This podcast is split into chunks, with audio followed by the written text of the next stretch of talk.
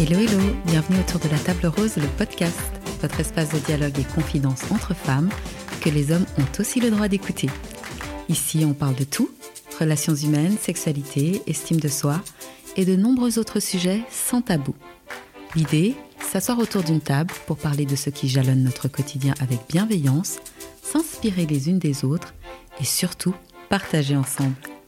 Le témoignage et l'expérience de l'autre est, je pense, un don précieux que nous pouvons nous faire entre femmes. Ici, pas de science infuse, on partage des expériences, on se questionne et on débat sans prise de tête.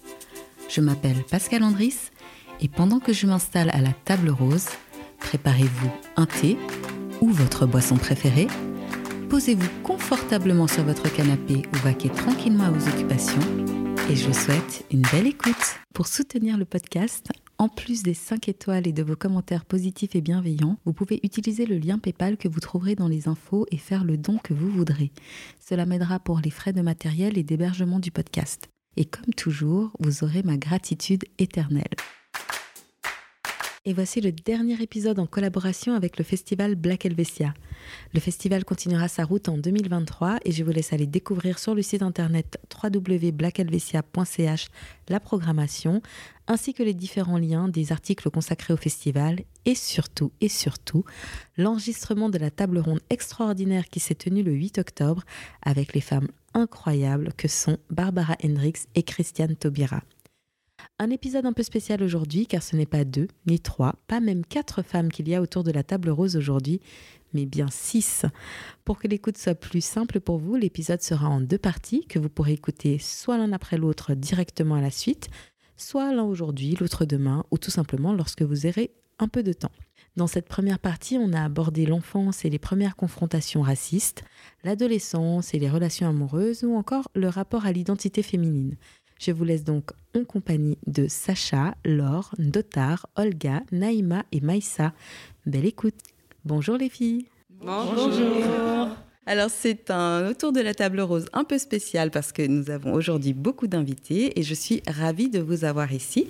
Je vais vous demander de bien vouloir chacune vous présenter en me disant comment vous vous appelez, votre âge, ce que vous faites dans la vie et ce que vous aimez faire. Bonjour, donc euh, Sacha, j'ai 35 ans. Euh, je suis spécialiste en ressources humaines et puis euh, depuis six mois, j'ai la chance de m'occuper de mes trois filles. Et ce que j'aime faire, j'aime euh, beaucoup le sport, euh, j'aime me balader euh, et voyager. Et si tu dois te décrire en trois mots? Ambitieuse, introvertie et déterminée. Bonjour, je m'appelle Laure, je suis enseignante et formatrice à l'Université de Genève. Je suis maman de trois enfants, une adulte, 23 ans, une autre de 17 ans et l'autre de 13 ans. Moi-même, j'ai 46 ans et puis je suis née à Haïti. Je suis arrivée en Suisse quand j'avais 5 ans. Ce que j'aime faire, euh, c'est tout ce qui est en lien avec la culture, l'écriture, la lecture, euh, ce qui concerne les arts, la musique, la danse et aussi ce qui est un peu des échanges interculturels. Si je devais me définir avec trois mots, je dirais euh, persévérance, patience, force. Bonjour, je m'appelle Ndota, j'ai 56 ans. J'ai quatre enfants, dont trois filles, tous adultes déjà. Euh, je suis employé spécialiste à l'Office fédéral de la statistique à Neuchâtel. Donc, je suis d'origine tchadienne. Je suis arrivé en Suisse depuis 1993. Donc j'ai la double nationalité, tchadienne et suisse. Je peux me définir comme quelqu'un d'endurant, patiente, ponctuel. Bonjour à tous, moi c'est euh, Olga, j'ai 34 euh, ans. Dans la vie, je travaille euh, comme spécialiste en intégration. Alors j'aime énormément de choses, mais j'adore tout ce qui est du domaine de la culture, de l'art, l'activisme aussi.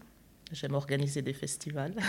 Et puis, euh, pour me définir en trois mots, je dirais que je suis authentique, persévérante et idéaliste. Bonjour, euh, moi je m'appelle Naïma, j'ai 26 ans, euh, je suis psychologue et je travaille actuellement dans un foyer pour jeunes adolescents en difficulté. Ce que j'aime faire dans la vie, plein de choses aussi, mais beaucoup de sport, d'activités où mon corps bouge, beaucoup de danse aussi. Et ouais, ma passion, c'est la danse ce qui me permet d'extérioriser et de me sentir bien au quotidien. Si je devais me définir en trois mots, je dirais perfectionniste, ambitieuse et persévérante aussi. Bonjour, je m'appelle euh, Maïssa, j'ai 24 euh, ans. Je suis cuisinière à Neuchâtel et euh, j'adore le théâtre, la danse aussi et le sport. Et puis, si je devais me définir en trois mots, je dirais sensible, authentique et courageuse. Merci beaucoup. Alors, on va parler de l'enfance, de l'adolescence et puis bien sûr de la vie d'adulte. J'ai envie d'un peu de, vous demander, est-ce que être une fille dans votre famille, c'était quelque chose qui était bien accueilli? Dans ma famille, personnellement, c'était bien accueilli, particulièrement par mon papa. D'ailleurs, c'était lui qui a décidé de m'envoyer à l'école parce que c'était presque pas possible quand on habite dans un petit village au Tchad où euh, l'école primaire se situe, se situe peut-être à 20-30 km.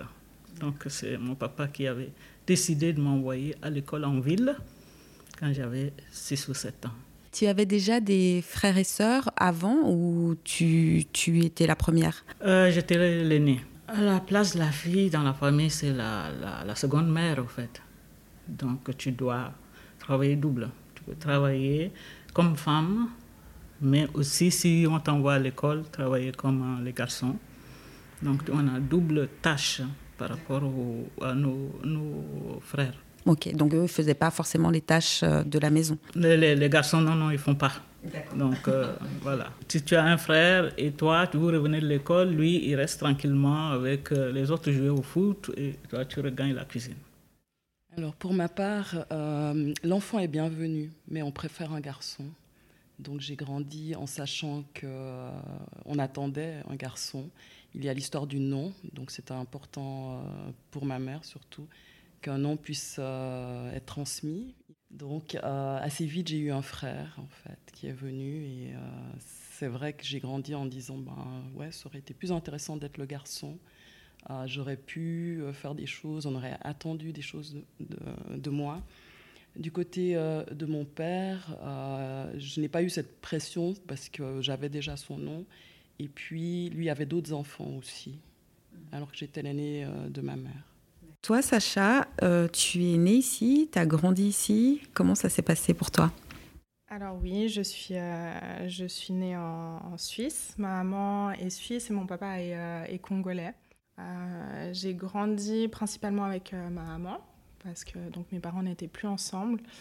et puis je me rends compte en fait que cette discussion pour moi ça ravive des, souvenirs qui sont assez pénibles et douloureux. Euh, je m'y attendais pas, mais en fait, ça, ça remonte maintenant. Euh, ça a été très difficile euh, pour moi en termes d'identité, en fait, parce que donc, ma maman bah, vient d'ici, mon grand-papa était paysan, j'étais très proche de, la famille du côté de ma maman. Et puis, je me rappelle de, fois où on, allait dans les foires paysannes. Euh, du coup, bah, j'étais petite, hein, j'avais 6 ans et on me regardait, mais je ne comprenais pas pourquoi. Et puis, euh, et puis ma maman, euh, très bienveillante, n'a jamais pensé que ces regards ou l'intérêt que les gens pouvaient avoir en nous regardant pouvait être parfois malveillant. Et c'est vrai que du coup, elle a, ça a été difficile pour elle de, de me préparer à ce que j'allais vivre. Du coup, je me suis sentie euh, assez seule en fait à l'école. Ça allait être la question. Donc, comment tu te sentais perçue à l'école en tant que petite fille? Bah, Toi, métissée, mhm. euh, mais aussi ben, souvent pour les enfants de l'école, ben, noirs peut-être. Donc, comment, comment ça s'est passé pour toi? Ça s'est pas très bien passé. À mon époque, donc on était entre, entre 0 et 3 euh, élèves noirs. Et puis à la, à la récréation, c'était bah, voilà, le jeu Qui a peur de l'homme noir quand il faut se donner la main, faire la colonne deux par deux, bah, on est toujours le dernier choisi.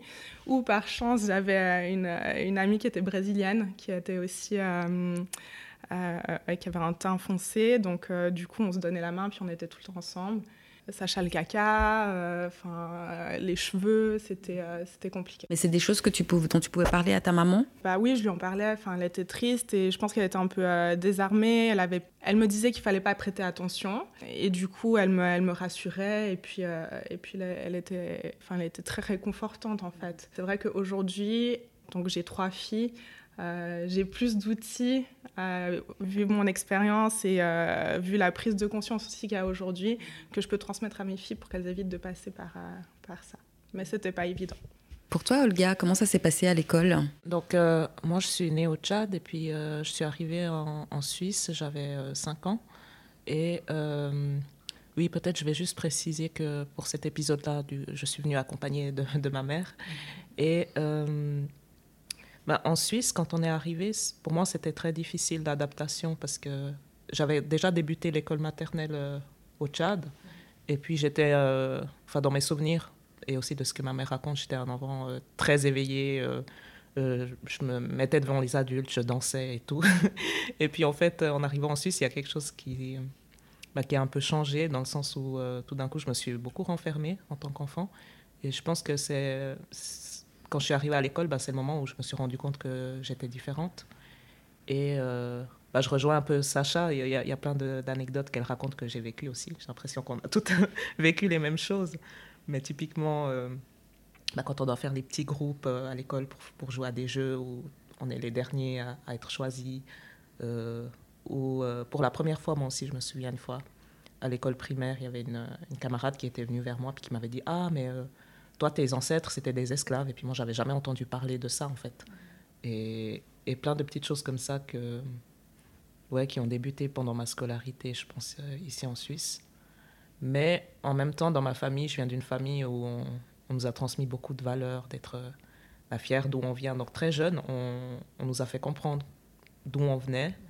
Et puis, euh, on nous a fait comprendre aussi qu'il fallait bah, se battre deux fois plus pour arriver au même au même niveau que des personnes euh, blanches, en fait. Et ça, c'est quelque chose que même très tôt, je pense à l'âge de 6-7 ans, moi, j'avais déjà intériorisé, en fait. Mhm. Mais est-ce que tu te souviens si, tu sais, le fait de ne pas être choisi, est-ce que c'est euh, que c'est parce que tu es noire que tu es dans les dernières à être choisie? Si, Je pense que je m'en rendais compte aussi parce que j'avais aussi d'autres camarades euh, qui étaient non blancs dans ma classe et, comme par hasard, c'était toujours nous les derniers. Donc je me rendais compte quand même qu'il y avait ce facteur-là. Mais je ne savais pas, j'avais pas encore tous les outils pour dire que c'était du racisme, mais je savais que c'est parce qu'on était différents. Mhm. Très bien. Et vous, vos expériences à l'école, vous êtes né ici? Oui. Mhm. Bah moi, euh, ma scolarité, ça s'est assez bien passé, mais c'était plus à la fin euh, de ma scolarité que j'ai commencé à, ressentir euh, la différence. Pour ma part, c'était plutôt physique, enfin au niveau de mes formes, par exemple. Je me sentais assez différente, en fait, de mes camarades de classe. Enfin, je dirais fin de la primaire par là. Et puis les cheveux aussi, enfin pareil. j'ai toujours eu, enfin, souvent eu des, blagues ou comme ça, mais pour ma part, c'était vraiment physique. Le critère de beauté aussi, de, ouais, d'avoir euh, des fesses rondes, etc., des hanches et tout. Ça, je l'ai, je l'ai beaucoup ressenti, puis je l'ai pas forcément. Euh, je savais pas comment l'accepter en fait.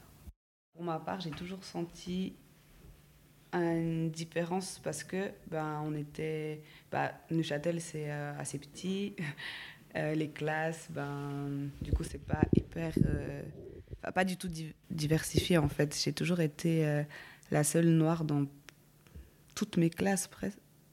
Moi, je pense du, de la primaire jusqu'au lycée.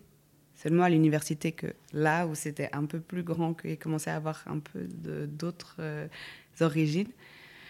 Et je dirais en soi, un peu comme toutes les anecdotes qu'on a eues, c'était en fait tout le... Enfin, c'était pas frontal où euh, j'allais avoir directement une, un commentaire ou, euh, qui me blessait directement, mais c'était toujours des petits commentaires comme bah oui, les cheveux, ah, t'as des cheveux de mouton, à bah, pourquoi toi, tu es noir, mais sous tes mains ou sous tes pieds, c'est blanc, donc c'est bizarre. Toujours des petits commentaires, en fait. Puis ça m'a fait penser quand Sacha a dit le jeu de l'homme noir. ça, ça m'a traumatisé à l'école, je pense. À la piscine. Ouais, partout, à chaque fois, on se dit, mais. Et je pense qu'on ne comprend pas tout de suite. Mhm. Enfin, moi, en tout cas, pour ma part, euh, c'est un jeu. Mhm. Et petit à petit, on, conscientise certaines choses. Et je pense que c'est plus l'accumulation de petits facteurs comme ça qui, qui ont été difficiles, je pense, euh, à trouver sa place euh, dans le milieu scolaire, puis même après dans la vie. Mais... Euh, mais je dois remonter un peu, euh, un peu plus loin dans, la question de racisme aussi. Parce que moi, je pense que je l'ai connu déjà depuis le Tchad, le racisme. Mon père était un, évangéliste. Et euh, ben, j'ai côtoyé déjà les Blancs en ce moment-là, parce que ce sont les Canadiens qui sont venus au Tchad faire l'étude biblique aux gens. Donc, je, côtoyais, déjà les Blancs. Mais ce qui m'a beaucoup plus touché et que j'avais posé la question à mon papa, on nous distribuait des petits livres avec des dessins. Et euh, Jésus était blanc avec le barbe et Satan noir. Et là, déjà, j'ai posé la question à mon papa. J'ai dit, mais pourquoi est-ce que Satan est noir et que Jésus blanc? Je ne sais plus quelle, euh, quelle réponse il m'avait donnée, mais ce n'était pas clair mais je ne reliais pas euh, en ce moment-là que je suis en train de lutter contre le racisme. Je n'avais pas, je sais pas, je n'avais pas conscience au fait. Voilà. Donc c'est monté déjà là. Mais euh, malheureusement, ma mère, mais ça ne doit pas se poser de questions. La, fille, ça doit baisser la tête. Pourquoi est-ce que je regarde toujours mon père tout droit pour lui poser des questions comme ça? Et elle me freinait. Euh, jusqu'à me donner même un surnom. Parce que tout le temps, je dis Mbari, Mbari dans notre langue qui veut dire pourquoi. Donc à chaque fois qu'on me demande de faire quelque chose, je demande d'abord le pourquoi. Et ma maman me surnommait Mademoiselle Mbadi. Fais ça. Quand elle commence à me dire Mademoiselle Mbadi, fais, je n'ai pas de, mots. Donc c'est ça hein, le, euh, voilà la parenthèse que j'ouvre un tout petit peu avant de venir en Suisse. Et en Suisse, mon premier contact avec le racisme, je pense que c'était à la place de jeu à Bienne. Euh, j'amenais les enfants jouer et euh, nous, on avait amené tout, hein, des petits trucs qu'on nous donnait, donc les petits pots pour faire l'autre les jeux de sable, tout ça, on amenait. Et, et il y a une famille, je pense que ça ne devrait pas être une famille suisse, mais en ce moment-là, il y avait beaucoup de, gens de l'ex-Yougoslavie qui étaient aussi en guerre. Donc la dame, elle venait, quand les filles, les, enfants viennent vers euh, les, les Olga, il vient toujours, il tire les enfants en disant Schwarz, Schwarz. Et puis j'ai dit, mais nom de bleu, c'est quoi Schwarz? C'est en allemand, donc je ne comprenais rien. Alors je me suis inscrite exprès au cours d'allemand pour savoir ce que c'est que ce mot. Et l'enseignante, elle m'a dit, mais qui vous a dit ça? J'ai dit, mais oui, mais dites-moi, pour, c'est quoi d'abord le sens du mot? Elle ne voulait pas me dire, elle m'a dit, non, c'est pas bon, mais elle voulait savoir, qui m'a dit, avant de me dire que ça veut dire les noirs. Donc toi, tu arrives à 5 ans aussi. Est-ce que tu avais aussi, comme euh, Olga, commencé l'école déjà en Haïti? Donc j'avais commencé l'école en Haïti. Euh, mon père est enseignant, il a été euh, directeur en fait du lycée. Ma mère est infirmière et elle a formé des infirmières. Donc j'étais avec des gens qui avaient l'habitude, disons, de l'enseignement. Et euh, arrivé en Suisse, j'ai un peu euh, basculé du côté de l'étrange, euh, de la foi visible mais invisible. Parce que ben, simplement pour se préparer pour l'école, on fait des jolies coiffures, on s'habille à l'uniforme. Et puis, bon, en Suisse, on n'avait plus ça et les gens touchent sans demander parfois par curiosité naïve, hein, qu'est-ce que c'est Ah, c'est comme ça. Euh, mais voilà, on met la main dedans, comme si c'était à soi. Et puis on défait la coiffure, si on avait une coiffure. Euh, on fait des remarques. Euh, le bon Dieu, il avait plus de peinture, d'où tes mains sont plus claires, ou tu étais à quatre pattes quand tu es né, tu perdu la couleur. les petites remarques des copains de, classe aussi et des maîtresses, malheureusement. Par rapport à la voix, au fait que tes résultats scolaires sont surprenants pour quelqu'un qui vient d'arriver, comme si je n'avais pas été à l'école en Haïti. Euh, et on, garde ça, en fait. On ne comprend pas. Et au bout d'un moment, on se dit, c'est quand même bizarre parce que j'ai quand même fait ci, j'ai quand même fait ça. Ou on me met toujours avec euh, les élèves qui ont de la peine. Et puis, c'est beaucoup plus tard, en fait, qu'on commence à réfléchir euh, pourquoi on nous a catégorisés. Ce qui m'a sauvée, c'est que j'avais des alliés, les gens qui s'occupaient de nous. Euh, la dame qui s'occupait de nous et que j'ai appelée maman d'ailleurs était euh, dans le groupe des parents qui visitaient les classes. Donc c'est vrai, quand elle était en classe, je l'entendais qui disait euh, Bravo Laure, t'as trouvé, etc. Donc ça, ça m'a beaucoup aidé. Et ce sont des gens qui ne m'ont jamais découragé d'étudier, d'apprendre. Donc j'ai quand même eu du soutien de la part de ces gens qui m'ont élevé et aussi de quelques enseignants qui euh, m'ont prise telle que j'étais et pas une catégorie ou des images de ce que ça devait être d'arriver en Suisse, comme s'il n'y avait pas eu de vie avant la Suisse. Donc l'identité féminine, elle se fait souvent en premier par le lien avec la maman. Et euh, on a tendance à construire son identité euh, féminine selon celle de sa mère. Est-ce que vous diriez que ça a été le cas pour vous? Je vais commencer par vous deux, vu que mère et fille sont présentes. Oui, alors c'est vraiment une, une question très, très intéressante parce que je ne l'ai jamais abordée avec ma mère, je viens de, de m'en rendre compte. Et euh, en fait, pour moi, c'est assez étrange cette question de féminité parce que je ne me la suis jamais vraiment posée euh, jusqu'à avant l'adolescence. Et je pense que ça, ça vient du fait que mes parents, en fait, ils n'ont pas vraiment fait de, différence dans notre éducation par rapport euh, aux filles et, aux garçons. Euh, on est trois filles et puis euh, j'ai un frère aussi. Et moi, je me souviens que quand j'étais petite, je, voulais aussi faire tout comme mon frère. En fait, il n'y avait vraiment pas de différence. Je me souviens, on, jouait au catch avec mon frère. D'ailleurs, ma mère, ça, la faisait un peu péter un plomb parce que c'était un peu brutal. Et puis, euh, oui, mon, mon, frère aussi, il adorait le, rap. Moi, je, voulais tout le temps aller avec ses copains. Vraiment, je faisais pas de différence. Dans ma tête, c'était tout ce qu'il faisait, on faisait, on jouait ensemble. Et c'est à partir, en fait, de, je dirais, l'école secondaire où ça a changé. Parce que moi, je prêtais pas du tout attention au style. Vraiment, je, je mettais les, gros pulls foubou de mon frère, je mettais des baguilles, enfin, ça avait vraiment pas d'importance. Puis quand on arrive euh, tout d'un coup à l'école secondaire, puis qu'on voit que les autres filles, elles commencent à avoir, euh, je sais pas moi, à l'époque, c'était les, les jeans Mi 60. les buffalo et tout ça. Et euh, du coup, on est mis un peu de côté parce qu'on. Bah, moi, j'avais pas tout ça, on n'avait pas non plus forcément les moyens.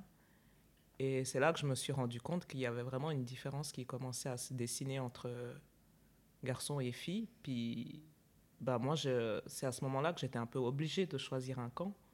Et forcément, bah, toutes les filles étaient tout le temps ensemble, donc moi, j'allais avec les filles parce que voilà. Mais, mais dans ma tête, j'avais jamais, euh, je m'étais jamais posé la question de l'identité féminine et j'ai toujours été un petit peu à part. Mm-hmm. Et ça, le côté féminin, c'est venu un petit peu plus tard chez moi.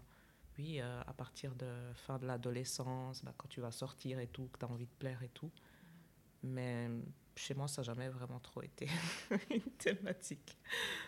Maintenant, peut-être un peu plus, parce que je découvre aussi tout ce qui est, mais plus dans le prendre soin de soi, avec euh, euh, je suis plus dans le bien-être. Ma féminité, je dirais, elle est plus rattachée au bien-être, à prendre soin de sa peau, de ses cheveux, etc., que de vraiment des marqueurs de, de féminité. C'est peut-être de ma faute, je dois dire. Parce que j'étais un garçon manqué comme moi. Donc inconsciemment, j'étais transmise. Mais c'est vrai que le côté euh, féminin, moi, c'est vrai que je voulais faire comme les hommes. Comme mon papa m'avait dit que je peux faire tout comme les hommes, que j'en suis capable, alors j'oublie complètement ce côté-là. Et mes enfants, je les ai éduqués. Vraiment, le garçon doit faire exactement la même chose que les, filles. Deux fois, j'en fais même plus. Je pense que je le pousse un peu plus que, que les filles. Euh, alors, voilà, j'ai transmis à, à mes enfants, la plupart, je crois, pas seulement elles. Mais aujourd'hui, quand même, moi, je vous regarde, enfin, je te regarde, et euh, je te trouve très féminine, euh, très belle. Donc, comment c'est venu finalement euh, de garçon manqué à... voilà, merci. Maintenant, j'ai fait tout ce que je pouvais. J'ai éduqué mes enfants. Je pense qu'ils ont leur vie. Et j'ai assez de temps pour s'occuper de moi. Parce qu'avant, je m'occupais de, de six personnes. Parce que tellement que quand j'étais petite, j'ai été vite, je n'ai pas eu d'adolescence, hein. j'ai eu mes enfants tous au lycée. Donc je passe d'enfance directement à la femme. Et euh, bah, je n'avais pas le temps de m'occuper de moi, tout simplement. Et arrivé ici, euh, ben voilà, j'ai des enfants aussi, donc euh, je, je venais pratiquement pas au restaurant ou au cinéma, je m'occupais des enfants et puis je dois aussi euh, voir ma vie professionnelle. Donc je fais, mon diplôme n'est pas reconnu, il a fallu que je refasse euh, une formation pour, pour, pour, avoir ma place professionnelle. Donc je n'ai pas le temps de m'occuper de moi. Et maintenant que j'ai le temps et que je, je, fais ce que je veux aussi, j'ai bon, aussi un peu de moyens pour m'occuper de moi, alors je, je veux mettre, c'est vraiment mettre aussi en avance euh, l'Afrique. Donc cette tenue que vous voyez, je l'ai, je l'ai achetée à Cotonou, au Bénin. Donc j'ai envie aussi de, de, voilà, de, de faire voir l'Afrique à travers moi un peu. Magnifique. Et pour vous, euh, la construction de l'identité féminine en rapport avec la maman, comment est-ce qu'il y a un lien pour vous? En plus là, vous êtes deux sœurs. Je sais pas. Enfin, c'est une bonne question. Hein. Je me pose la question. Euh, en y répondant. Je pense qu'il y a un lien quand même, enfin, surtout que nous, on était, ben, on a été élevés par notre maman. Euh, notre père, il est parti assez tôt.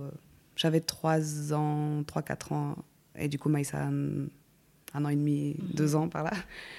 Et du coup, euh, exclusivement euh, féminin, le foyer. Je pense que c'est plus à partir du moment où, enfin, vers l'adolescence par là, où on commence peut-être à à, voir une différence entre les garçons et les filles, c'est vrai. Et puis que, pour ma part, en tout cas, elle avait un rôle important dans ce que, plutôt ce qu'elle m'a transmis de comment je me sentais face euh, à euh, les différentes beautés qu'il pouvait y avoir euh, autour de moi, où je me disais tout le temps, mais maman, je veux avoir les cheveux lisses, maman, je veux m'habiller comme ça, maman, non, parce que je me rappelais, on mettait tout le temps des, des pulls sur nos têtes pour faire comme si on avait des, des cheveux. Des cheveux.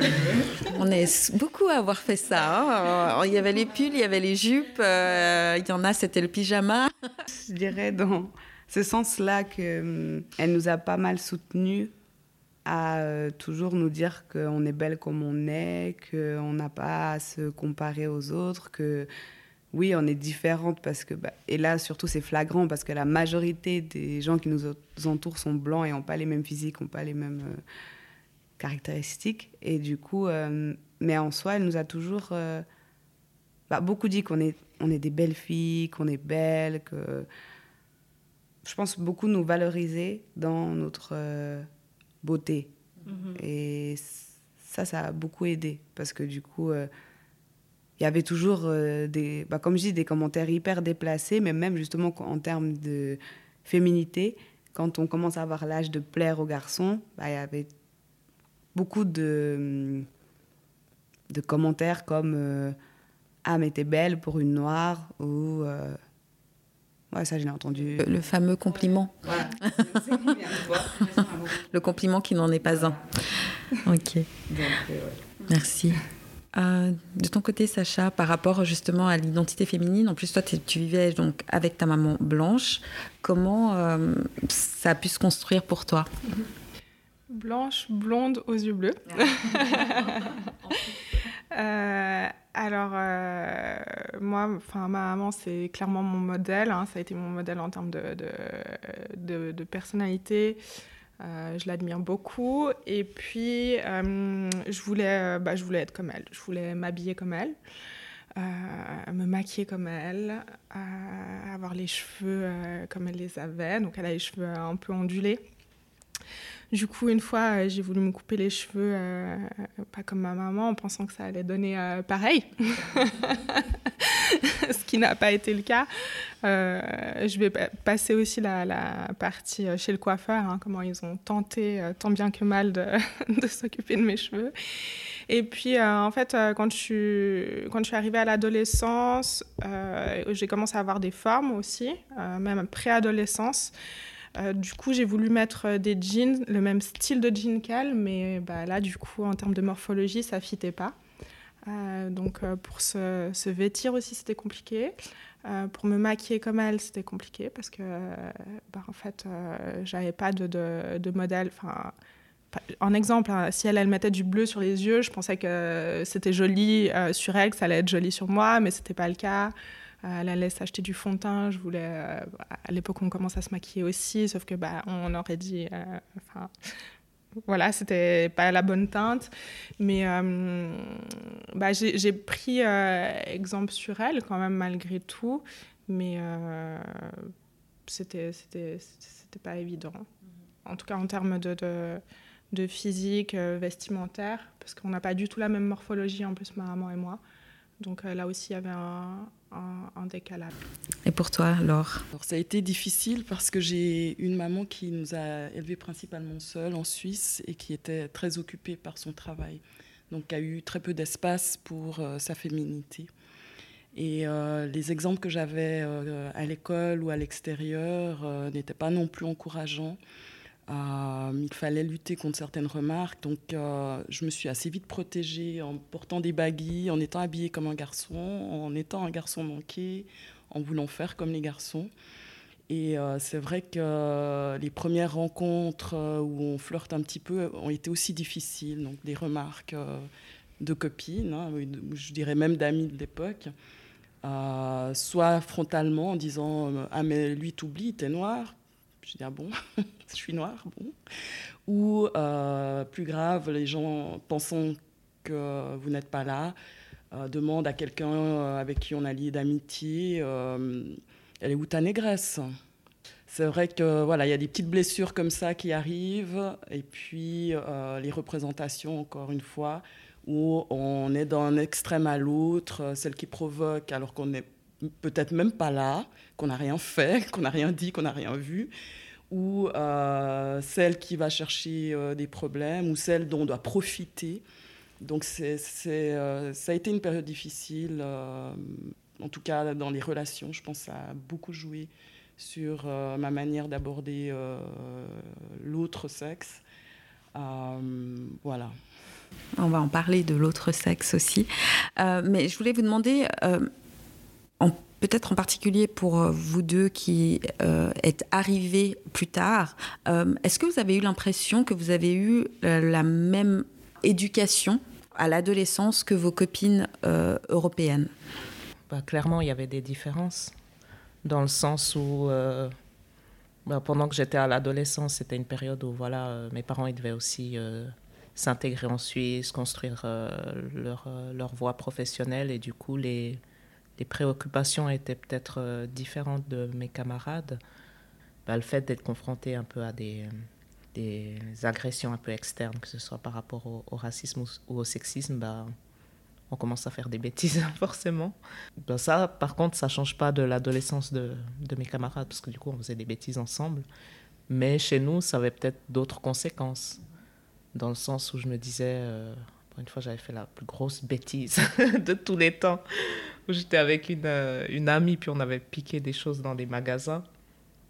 Bah, c'est sûr que si tu es euh, une personne noire et puis une personne blanche qui fait ça, dans le regard des gens, bah, c'est différent, dans le sens où, euh, en tant que personne noire, c'est comme si tu, tu, portais la responsabilité pour un peu tous les autres noirs. C'est genre, et du coup, en tant qu'adolescent, on a encore plus cette pression. Puis aussi inconsciemment, les, les parents qui nous, bah, qui nous disent euh, oui, il faut, faut, faire attention vraiment à tout ce que vous faites parce que vous, dans votre cas, ça, aura justement plus de conséquences. Je savais que je ne pouvais pas faire les, les, mêmes bêtises, on va dire, que les autres adolescents. Mais sinon, j'ai l'impression qu'au niveau de l'adolescence, ouais, je me construisais plus ou moins euh, pareil euh, que, que, tous les adolescents. Mais dans le fait de tester nos limites, on, on a quand même conscience que on ne peut pas les tester de la même manière que nos camarades, en fait. Et puis pour toi, comment c'était justement d'être en Suisse, euh, d'avoir une vision de l'éducation au Tchad qui était euh, ben, différente? Je pense que quand tu es arrivé ici, tu as dû voir les parents suisses, ils élèvent leurs enfants peut-être de manière différente. Comment tu t'es dit que tu voulais éduquer tes enfants? Est-ce que tu t'es dit, je veux garder l'éducation euh, tchadienne ou tu t'es dit, je vais faire un mixte avec le côté suisse ou alors tu t'es dit, ah non, je vais faire comme les Suisses ah. ah non, sûrement pas. Non, en tout cas pas comme les Suisses. Mais en tout cas pas non plus comme euh, au Tchad typiquement. Mhm. Donc je fais quand même euh, la part des choses. Mais tu dirais que ce serait quoi la différence que tu as voulu faire en particulier C'est beaucoup plus dans, le côté respectueux. Euh, au Tchad, on, respecte toujours les aînés, il faut, faire, euh, il faut les aider. Ici, c'est tout à fait le, le contraire. Ce sont les, les, les, personnes âgées, enfin les adultes qui protègent beaucoup plus euh, les jeunes, alors que chez nous, à un certain temps, tu deviens, toi, l'aide à tes parents. Et euh, l'éducation aussi concernant, surtout surtout la formation. Moi, quand j'étais jeune et que j'avais très peu de temps pour, pour l'école, euh, je ne veux pas euh, reproduire ça à mes enfants. Donc, je me mets à, à, leur donner beaucoup de temps pour leurs études. Tant que tu finis pas tes, ton devoir, je ne te dérange pas. Et elle, elle en a vraiment beaucoup profité. J'ai dit, ah bah, Olga, tu viens m'aider, je fais mes devoirs. et là, je dois Tu confirmes, Olga? Possible. non, confirme comme il faut. ouais, sinon, peut-être une différence que je voyais avec mes camarades. Euh, bon, vous avez quand même, euh, mes parents ont quand même essayé de nous de garder un lien avec la culture du Tchad. Donc c'est vrai mm. que nous, tout de suite, on savait euh, d'où on venait. Mm, chaque dimanche, par exemple, c'était euh, dimanche après-midi où on mange euh, comme au pays. Donc, on installe par terre les choses, on va acheter les, ingrédients qu'il faut et tout. Et du coup, bah, quand nos, camarades venaient chez nous, bah, si c'était un dimanche, ils mangeaient aussi avec nous.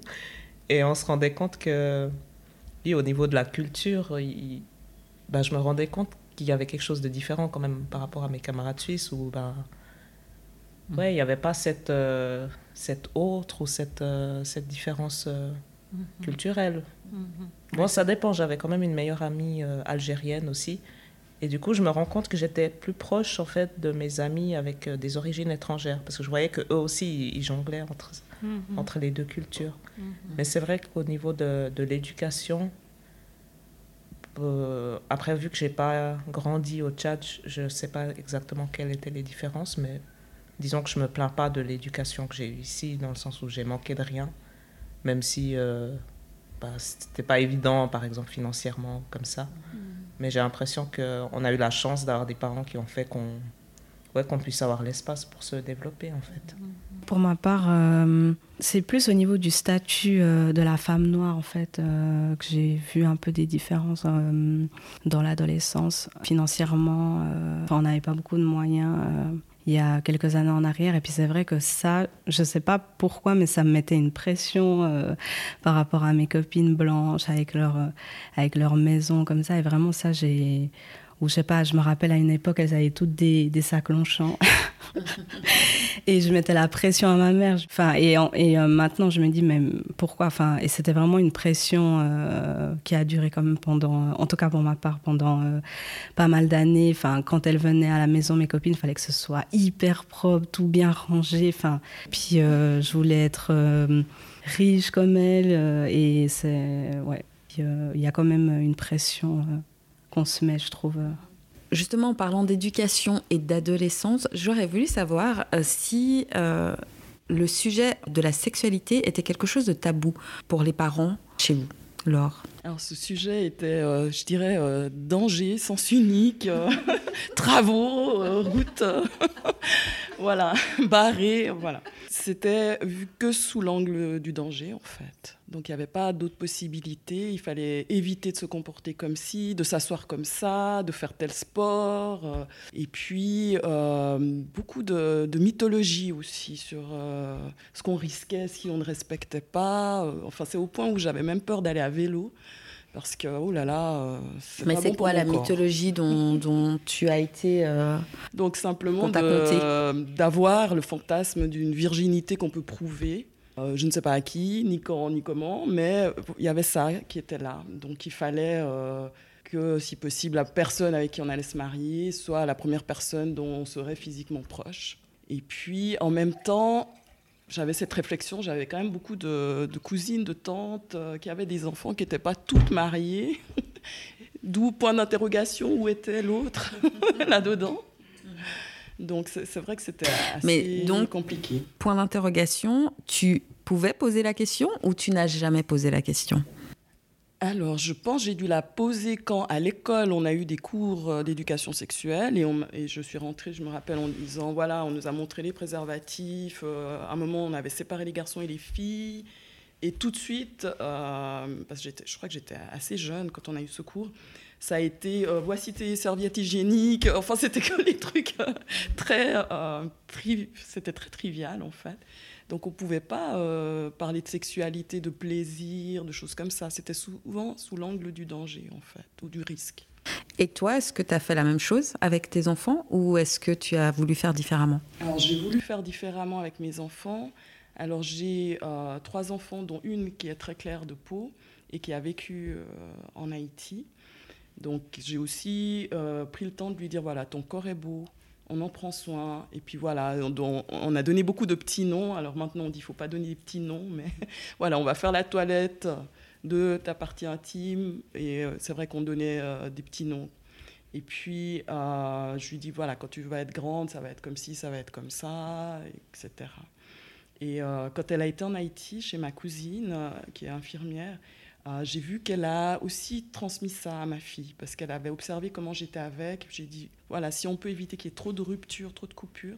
Et c'est vrai que ben, une fois j'étais là et ma fille, euh, alors je devrais peut-être pas le dire, était en train voilà, de se toucher. Et puis euh, ma cousine est passée, elle a dit, ah, euh, voilà, tu es en train de jouer avec ta founette, mais là, il faut pas faire ça dans le salon. Et puis, attention de ne pas te faire mal, etc.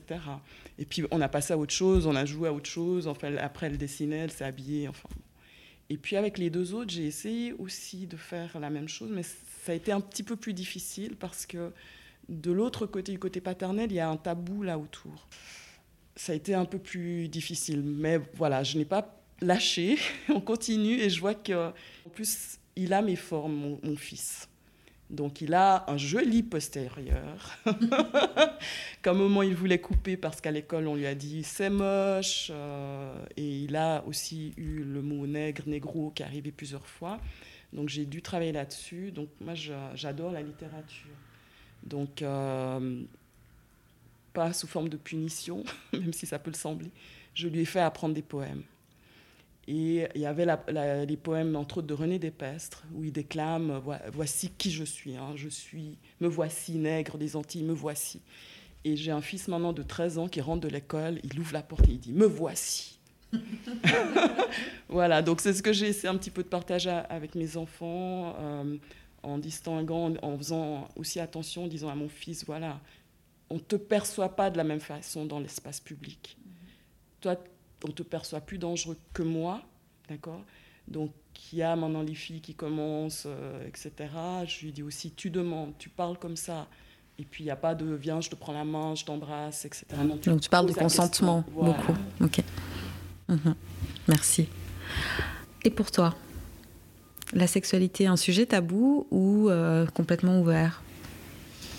Alors, euh, complètement tabou avec mon, papa évidemment, j'ai envie de dire. Euh, bah, D'une part parce que culturellement au Congo, c'est pas un sujet qu'on aborde. D'autre part bah, parce que je suis une fille, c'est enfin une femme, j'étais une fille et c'est un homme. Donc euh, c'est pas quelque chose que j'ai abordé avec lui. Euh, cela dit, euh, comme mes parents étaient toujours en bon terme, il était souvent à la maison et euh, donc évidemment un bisou à la télé, on change de chaîne. grand classique, hein, ce qui se passe toujours d'ailleurs chez mes beaux-parents, hein, à notre âge. Ces moments qui sont très malaisants. Et puis, sinon, avec ma maman, pas un sujet tabou. Euh, bah, elle m'a expliqué voilà, les bases.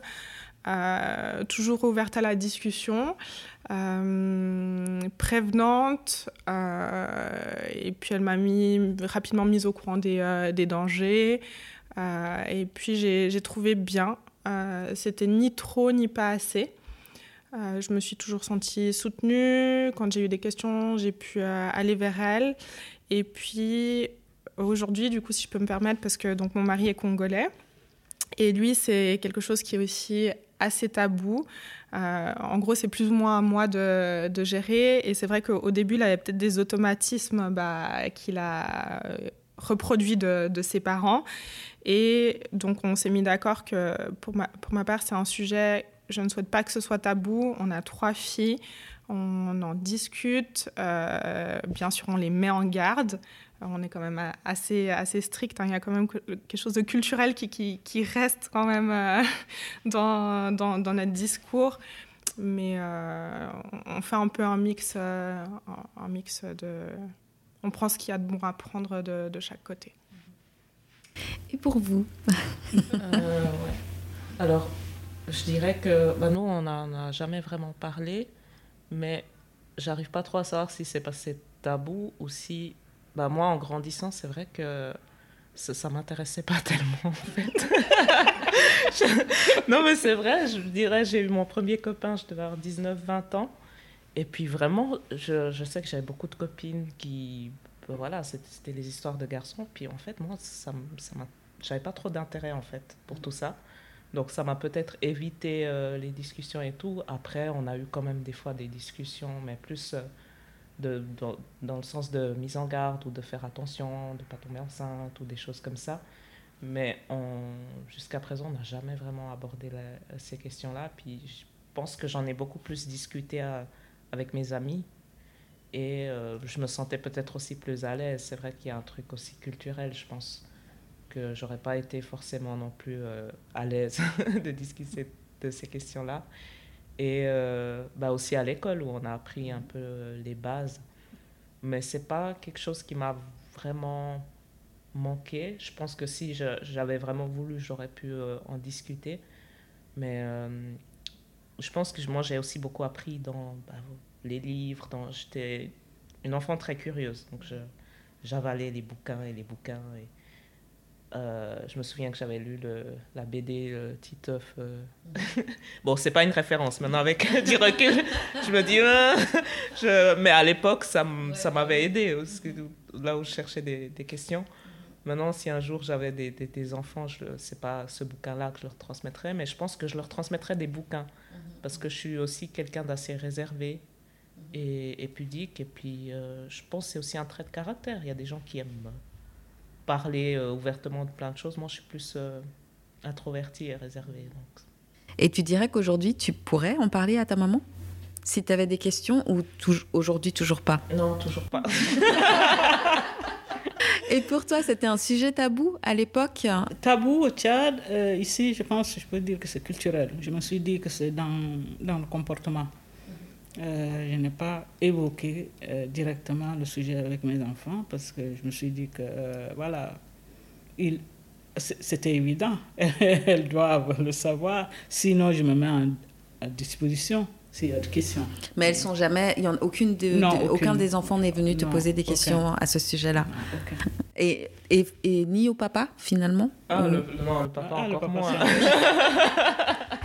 et pour vous, le sujet tabou, pas tabou?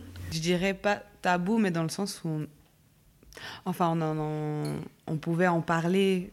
Pareil, si on a des questions, si euh, on a besoin de savoir euh, bah, au niveau plutôt plus de la préven enfin, prévention, euh, la contraception, comment. Enfin, c'était plus des choses, on va dire, techniques, plus. Oui, elle a toujours été là, en tout cas pour nous. Elle a toujours été à l'écoute. Après, c'est vrai que, comme ma soeur, je suis assez pudique. Mais euh, en tout cas, notre mère, elle, était, enfin, elle est toujours à l'écoute. Mais euh, par contre, avec notre père, c'était. enfin, ouais, sujet, euh, ouais, sujet enfin, interdit. C'était quand même c'était vachement différent. Impossible. Impossible, même encore maintenant.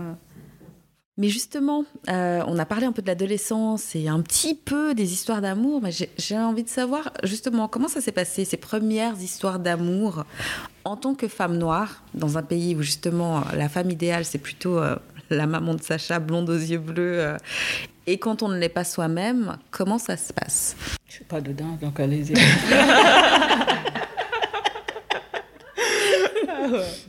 c'est une question qui ouvre tellement de, de, choses que je ne sais même pas par où commencer. Bah, moi, comme je, disais, j'ai eu euh, mes, bah, mes premiers amours euh, pour ici tardivement. Enfin, moi, je n'ai jamais considéré que c'était tardif. J'étais toujours un peu à part de, de mes amis dans le sens où euh, mon modèle un peu de, de garçon, c'était pas forcément. à l'époque, je me souviens, c'était. Bah, mes copines, c'était un peu tous bah, des hommes musclés qui faisaient du foot et tout. Et moi, je n'étais pas du tout là. J'aimais plutôt, euh, justement, euh, le, garçon qui était un peu, euh, ouais, un, peu efféminé, un peu rêveur, un peu sensible, un peu.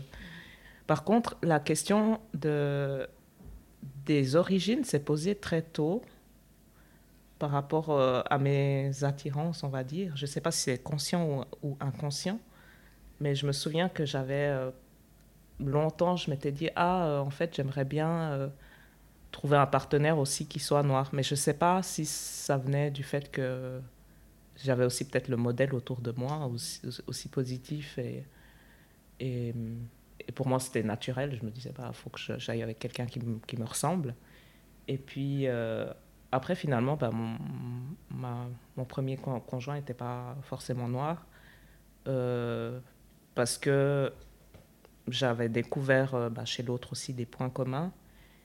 Et j'ai toujours navigué, ça, ça a quand même toujours été une question, parce que je ne savais pas aussi si la personne s'intéressait vraiment à moi pour moi, ou si c'était euh, parce que la personne était curieuse d'être avec une personne noire. Enfin, il y a plein de questions, donc c'est... Jusqu'à présent, je ne sais toujours pas comment euh, aborder ça, parce que là, je suis arrivée, je pense, à un stade où je me dis, bah, j'aimerais bien même si je rencontre une personne qui n'a pas forcément les mêmes origines ou la même couleur que moi, mais quand même qui comprenne ce vécu-là, parce que c'est une part importante de moi. C'est important, mais euh, pas que. Et voilà où j'en suis. C'était pas très clair, mais parce que c'est une question qui n'est pas. C'est des thématiques qui sont tellement complexes en fait que. Mais tu dirais que ça, t'as jamais eu de petits crush avant quand tu sais quand on est petite, euh, on, on, tombe amoureuse. Euh? Ah bah ça c'est rigolo parce que quand j'étais petite, j'étais amoureuse que des garçons roux, roux avec le, la coupe de cheveux champignon. Et pourquoi? Parce que en fait, euh, je me souviens d'un épisode quand j'étais toute petite. En fait, on était dans le bus scolaire et puis le bus avait tourné puis j'étais tombée et le seul euh, garçon qui était venu pour m'aider à me relever, en fait, il était euh, roux, avec plein de taches de rousseur et tout. Et du coup, j'avais associé euh, les garçons roux à des, des, garçons gentils. Mhm. C'est pour ça que je dis que des goûts un peu spéciaux parce que bah, mes critères, c'était... il m'a sauvé. Voilà, il m'a sauvé. Et puis, c'est un garçon bien gentil, sensible. Donc, moi, c'était ça qui primait. Mhm. Puis après, bah, à l'adolescence, c'est vrai que quand tu vois aussi le rejet, euh, bah, moi je me souviens en cours de gym, des fois quand je perdais des tresses, où les garçons ils se moquent de toi, ils, tournent ta tresse, ils, courent avec. Euh, du coup, bah, j'ai commencé aussi à avoir un rejet bah, des garçons blancs, et puis c'est pour ça que je me disais, bah, voilà, je, je veux plutôt être avec des, des garçons noirs. et puis... Euh... Vous aussi, vous avez perdu la tresse. Donc oui, en, fait, c'est une recherche permanente d'équilibre, en fait. Et là, avec toutes ces recherches, je suis arrivée à un stade où je, me dis, bah, c'est important d'avoir un partenaire qui, qui comprend euh, ces questions d'identité que je me pose, avec qui on peut en discuter ouvertement, et qu'importe euh, son origine, en fait, sa couleur et tout. Mais qui, qui comprennent quand même ces, ces questions euh, de racisme, de sexisme qui pour moi sont importants. Je peux juste rebondir sur le, roux. ça, non, ça me fait rire parce qu'en fait, moi, c'était l'inverse. J'avais un... Il y avait un roux qui était très méchant avec moi à l'école et j'ai eu un rejet total des roux et je les ai détestés pendant des années tellement ils m'avaient, ils m'avaient. Et pour moi, j'associais le roux à raciste, en fait, parce qu'il était vraiment très méchant. Euh, et l'autre chose sur laquelle je rebondis aussi, c'est que tu disais, euh, consciemment ou inconsciemment, tu as toujours été, euh, tu as plutôt été attiré vers des personnes qui avaient la même couleur de peau que toi. Et en fait, moi, c'était l'inverse. à mon adolescence, jusqu'à plus ou moins mes 18 ans, où là j'ai une certaine prise de conscience, euh, pour moi c'était un rejet total en fait des hommes noirs et même métis. Euh, et d'ailleurs, mon premier copain, euh, quand j'ai eu 18 ans, était blond aux yeux bleus. et avant ça, tout ce qui était bah, voilà, les, petits amoureux, etc., il n'y avait pas. Enfin, c'était toujours les copines qu'on préférait, c'était toujours la meilleure amie, marrant, enfin marrante, mais il n'y avait pas de alors moi j'étais amoureuse, hein, évidemment, c'était juste pas du tout réciproque. Euh, c'était difficile, c'était triste. Euh, et puis aussi à cette époque-là, donc euh, j'étais beaucoup plus souvent avec des personnes d'origine européenne. et en fait, je correspondais pas du tout à leur standard de beauté. J'avais des blagues aussi indirectes, donc les chansons, ah oui, ça c'est ta musique, vas-y, comment on danse, bouge tes fesses, etc. Euh, et puis quand j'ai eu 18 ans, en fait, je me suis rapprochée un peu de la culture musicale euh, afro et hip-hop. Et puis, du coup, mon cercle d'amis a changé. Et c'est là que j'ai eu une prise de conscience où aussi je me suis intéressée à, bah, mon histoire, à ma culture. Et c'est à partir de là où j'ai pu être un peu mieux et où mes relations avec euh, les hommes euh, bah, ont, été plus, je dirais même presque plus saines, du moins plus compréhensibles pour moi. Et puis, euh, et puis voilà, mais avant, avant ça, c'était très compliqué.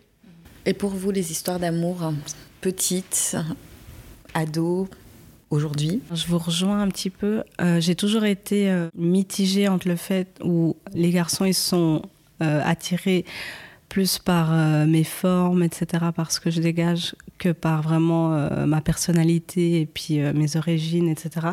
Et encore maintenant, je suis toujours dans cette balance-là. Je ne sais jamais si c'est vraiment physique ou si vraiment c'est... Et il y a aussi ce côté fantasme que les hommes ils ont avec la femme noire. Ça, j'ai beaucoup eu aussi. Et encore maintenant, j'ai toujours, ouais, je suis toujours un peu entre la balance. Donc, mais toi, tu étais plutôt attirée justement par des hommes blancs ou plutôt des hommes noirs? Euh, Moi, j'étais plutôt attirée euh, par des hommes blancs. Je me suis aussi posé la question de mes attirances, parce que pareil, j'étais plus attirée par des hommes, enfin des garçons blancs. Et je me disais, mais est-ce que c'est parce que. Des fois, je me suis fait la réflexion, peut-être parce que mon père, il est parti, et puis qu'il représente l'homme, et que je me disais, ben j'ai pas envie qu'on m'abandonne plus tard encore une fois. Donc je pense, enfin, c'est venu beaucoup plus tard hein, ces réflexions, mais parce que je me disais quand même, ben c'était pas juste, il y avait aucune attirance, zéro. Et du coup je me disais c'est quand même particulier euh, parce que c'est bizarre ce ressenti que tu as. Donc euh, je me suis quand même rendu compte qu'il y avait un peu une crainte de, bah, un peu qu'il y ait un schéma qui se reproduisent, je pense, ouais, de mhm. l'abandon de, de, notre père. Mais euh, sinon, de manière générale. Donc, parce que ton père est, noir Oui, mon père est. Ah, ma mère est métisse euh, angolaise et suisse, et mon père vient de Guadeloupe. Je pense qu'il y a eu un. J'étais un peu confuse si j'évite la, la chose parce qu'il y a une crainte ou juste peut-être que j'ai des attirances physiques différentes. Donc, c'est vrai que c'était. Je ressentais un peu une pression par rapport à ça parce qu'on allait me dire oui, mais parce que là, ça fait cinq ans bientôt que je suis avec euh, mon copain et il est blanc. Et c'est vrai que d'abord, j'avais peur. Je me disais, mais on va me dire. Euh, enfin, souvent, j'ai des réflexions comme ça. Ah, mais t'es avec un blanc, pourquoi t'es pas avec un noir? Et en fait, c'est constamment ces réflexions où j'ai besoin de me justifier et où je me suis rendu compte que non, c'est en fait, c'est ça, c'est la personne avec qui je suis tant qu'elle me comprend. Parce que c'est hyper important aussi pour moi que mes origines soient reconnues, que ma culture euh, soit acceptée et qu'on puisse communiquer. Et je pense que si il y a de la bienveillance, de la communication, de l'écoute, c'est le principal. Et... Mais c'est vrai que je me... moi-même, je me remettais en question de mes choix. Mhm. Et ça, c'était un peu dur. Donc moi, ayant grandi à la campagne, je n'avais pas de palette de couleurs, à part euh, du crème ou caramel très clair. Donc, euh, ceux qui étaient autour de moi étaient de toute façon différents. Et puis, euh, ben, le père de mon aîné, blond aux yeux bleus, très blanc, mais vraiment très très blanc de peau. Ce qui nous a, disons, réunis, je pense, c'est notre intérêt à tous les deux pour ce qui est art, en fait, culture. Et il ne faut pas négliger aussi euh, leur difficulté en fait d'être avec quelqu'un de différent. Parce que moi, j'ai reçu comme en deuxième... Lui, reçoit le premier choc et moi, je, récupère derrière. Qu'est-ce que tu fais avec elle? Est-ce qu'elle se prostitue par hasard? Est-ce qu'elle a des maladies? Enfin, des choses qui étaient vraiment d'une violence alors qu'on n'avait pas eu de rapport sexuel. Donc, je on était beaucoup ensemble. Euh, oui, on se donnait un main, on s'embrassait. Ça s'arrêtait là. Il y avait déjà cette violence qui venait tout le temps euh, de la part de ses amis ou de ses proches. Et aussi, je pense, un peu de jalousie parce qu'on s'entendait très très bien. Euh, on a partagé énormément de choses, culturellement parlant. Euh, lui, dessinait, moi j'aimais aussi beaucoup le dessin, on s'écrivait. parce qu'à l'époque, on s'envoyait des lettres. je pense, dans mon fantasme, peut-être à cause de mes origines haïtiennes, j'imaginais quelqu'un euh, plutôt clair, caramel comme ça, avec peut-être des cheveux doux, je sais pas ce que ça veut dire, bouclés, mais doux, pas durs comme les miens. Et euh, c'est beaucoup plus euh, tard que je me suis posé la question, et je crois jusqu'à présent, j'ai pas, j'ai pas arrêté de choix physique en fait sur la personne, mais je suis plus vite touchée par. Je donne un autre exemple d'un amoureux que j'ai eu qui, euh, apprenant que j'aimais Maya Angelou, ben, m'envoie des petits extraits de poésie. Alors là, je ne pouvais pas dire non quand même. Euh, si je voulais rajouter quelque chose, en fait, je trouve que ce qui est des fois difficile, euh, c'est plutôt l'entourage à gérer. Dans le sens où, bon, moi, mon ancien partenaire, il était blanc. Et puis, c'était plus par rapport à sa famille, où c'était vraiment compliqué. Et pareil, je disais avant que j'ai toujours euh, plutôt été attirée par des personnes euh, noires euh, ou, bien métissées.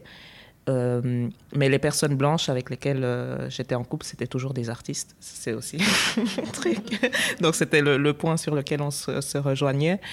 Et ce que je me suis rendu compte avec les partenaires blancs que j'ai pu avoir, c'est que bah, entre nous, ça, ça, allait bien et tout, mais c'était souvent euh, l'entourage où c'était c'était pas forcément évident, où bah, quand tu, tu, présentes et puis que tu vois un peu la réaction quand même euh, dans les yeux de ah ah c'est elle, puis tu sais jamais comment interpréter ça, et puis après euh, oui, et puis même la personne elle-même, elle se pose aussi pas mal de questions dans le sens où je me souviens le partenaire qui m'avait dit mais en fait c'est la première fois que que je subis du racisme à travers toi. Parce que typiquement, quand des fois on prenait le train, et puis il me disait, mais en fait, moi, je me suis jamais fait contrôler de ma vie. Et depuis que je suis avec toi, donc il se rendait compte, lui aussi, puis ça, ça générait aussi un peu de, des discussions. Et puis tout d'un coup, je lui disais, mais écoute, si tu sais, si un jour, par exemple, on a des enfants, bah, prépare-toi à leur parler de racisme, à ce qu'ils subissent. Puis lui, il disait, mais non, et tout. Puis je me disais, oh là, je sais pas ce qui t'attend et tout. Donc euh, il y a aussi ça que le, le partenaire est est pas conscient de ça. Et du coup, je trouve c'est hyper important de parler de, de, de, racisme aussi, même si on est une personne blanche, parce qu'on peut être touché. Ou même si on est des, des bah, parents. Ne serait-ce que par son enfant, justement. Exactement. Plus tard. Et tout mhm. ça, c'est des, des, choses que je trouve que beaucoup de gens n'ont pas forcément conscience. Ça impacte pas uniquement la personne, mais, mais l'entourage, en fait. Est-ce que vous aussi, vous avez l'impression d'avoir subi du racisme dans vos histoires d'amour? Il y a du hochement de tête. Euh. Rien que les regards, enfin les yeux, ils parlent beaucoup. Et euh, ouais, les regards et euh, beaucoup de. Ils s'attendaient pas à, par exemple, que la personne avec qui avec qui j'étais euh, avec une femme noire, enfin, ou alors c'était pas sérieux, enfin tout de suite, euh, c'était pas, euh, c'était juste comme ça. ça c'était discret, mais en tout cas, je, je l'ai ressenti à plusieurs reprises. c'est vrai plus de, de l'entourage parce que la personne avec bah, que je suis actuellement, je n'ai jamais eu de problème, euh, on n'a jamais eu de difficulté, nous, à communiquer, à parler de racisme, à parler de, voilà, de vivre en Suisse en étant une femme et en étant une femme noire. Enfin, voilà, c'était euh, assez clair pour nous que, voilà, on est sur la même longueur d'onde. Mais je me rappelle qu'il était hyper stressé à ce que je rencontre sa famille. Alors que moi, bah, moi, j'étais pas stressée euh, qu'il rencontre ma famille parce que voilà. Mais lui, il avait peur parce qu'il disait, mais je pense qu'il s'est dit, mais eux, enfin moi, je suis évoluée, mais eux, pas. Et c'était ça où il avait peur qu'il n'ait pas le contrôle, en fait, sur les gens et les réactions. Et c'est vrai que, ben, on a fait un Noël où euh, ben, j'ai eu au moins 3, 4, 5 petites blagues dérangeantes dans le dans le repas de Noël durant le dîner. Voilà, et ça c'est des trucs comme ça où ouais, c'est c'est tellement désagréable parce que bah t'es là, déjà t'es la seule noire donc euh, voilà, tu sais get out. Voilà, get out vraiment. Donc ouais, c'est un peu c'est plus l'entourage, c'est vrai, qui, qui, peut être difficile à gérer. Euh. En, fait, je trouve que nos choix, ils sont toujours euh, questionnés. Dans le sens où, par exemple, bah, moi, je suis, je suis beaucoup dans le milieu, euh, voilà, militantisme, féminisme, sexisme. Et puis, euh, bah, je sais que mon choix de partenaire sera de toute façon toujours questionné, dans le sens où, oui, mais euh, voilà, tu es, à fond dans la lutte anti-racisme et tu as un compagnon blanc, par exemple. Ou si tu es avec un compagnon noir, oui, mais si tu veux lutter contre le racisme, pourquoi tu es que entre vous, tu vois? Donc, tout le temps, tout le temps, tu es, ouais, es questionné sur tes choix. Et euh, je trouve qu'il faut qu'on se dise que le plus important, c'est que le, choix il corresponde à la personne, aux deux personnes, si possible, le consentement, c'est très important. et puis pas se laisser euh, voilà, envahir par euh, les, pressions externes. Je trouve que c'est extrêmement important qu'on puisse en, en, parler. je dis ça en tant que maman, mais aussi en tant qu'enseignante. Et c'est vrai que c'est une discussion que j'ai parfois avec mes élèves parce qu'ils me voient un peu surprise parfois. Et j'explique, hein, euh, effectivement, il y a quelques années, cette situation ne serait pas possible, ou moi je vous enseigne. Et euh, parfois, de fil en aiguille, certains disent euh, Mais moi je ne peux pas amener une amie noire à la maison. Ah, mais ma mère, mon père, mon frère ou mes amis vont pas accepter si mon copain il est noir, etc. Donc je pense que plus on va en, parler, plus on, va pouvoir aussi développer des outils la contre.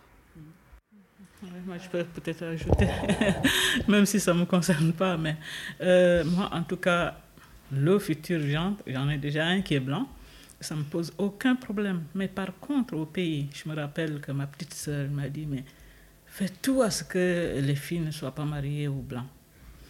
Et ça m'a, je ne sais pas, qu'est-ce qui m'a pris? J'ai dit, ok, tu veux pas qu'elle se marie au blanc, mais toi, tu te euh, déteins la peau. Alors, quel message tu veux m'envoyer là? Et puis, tu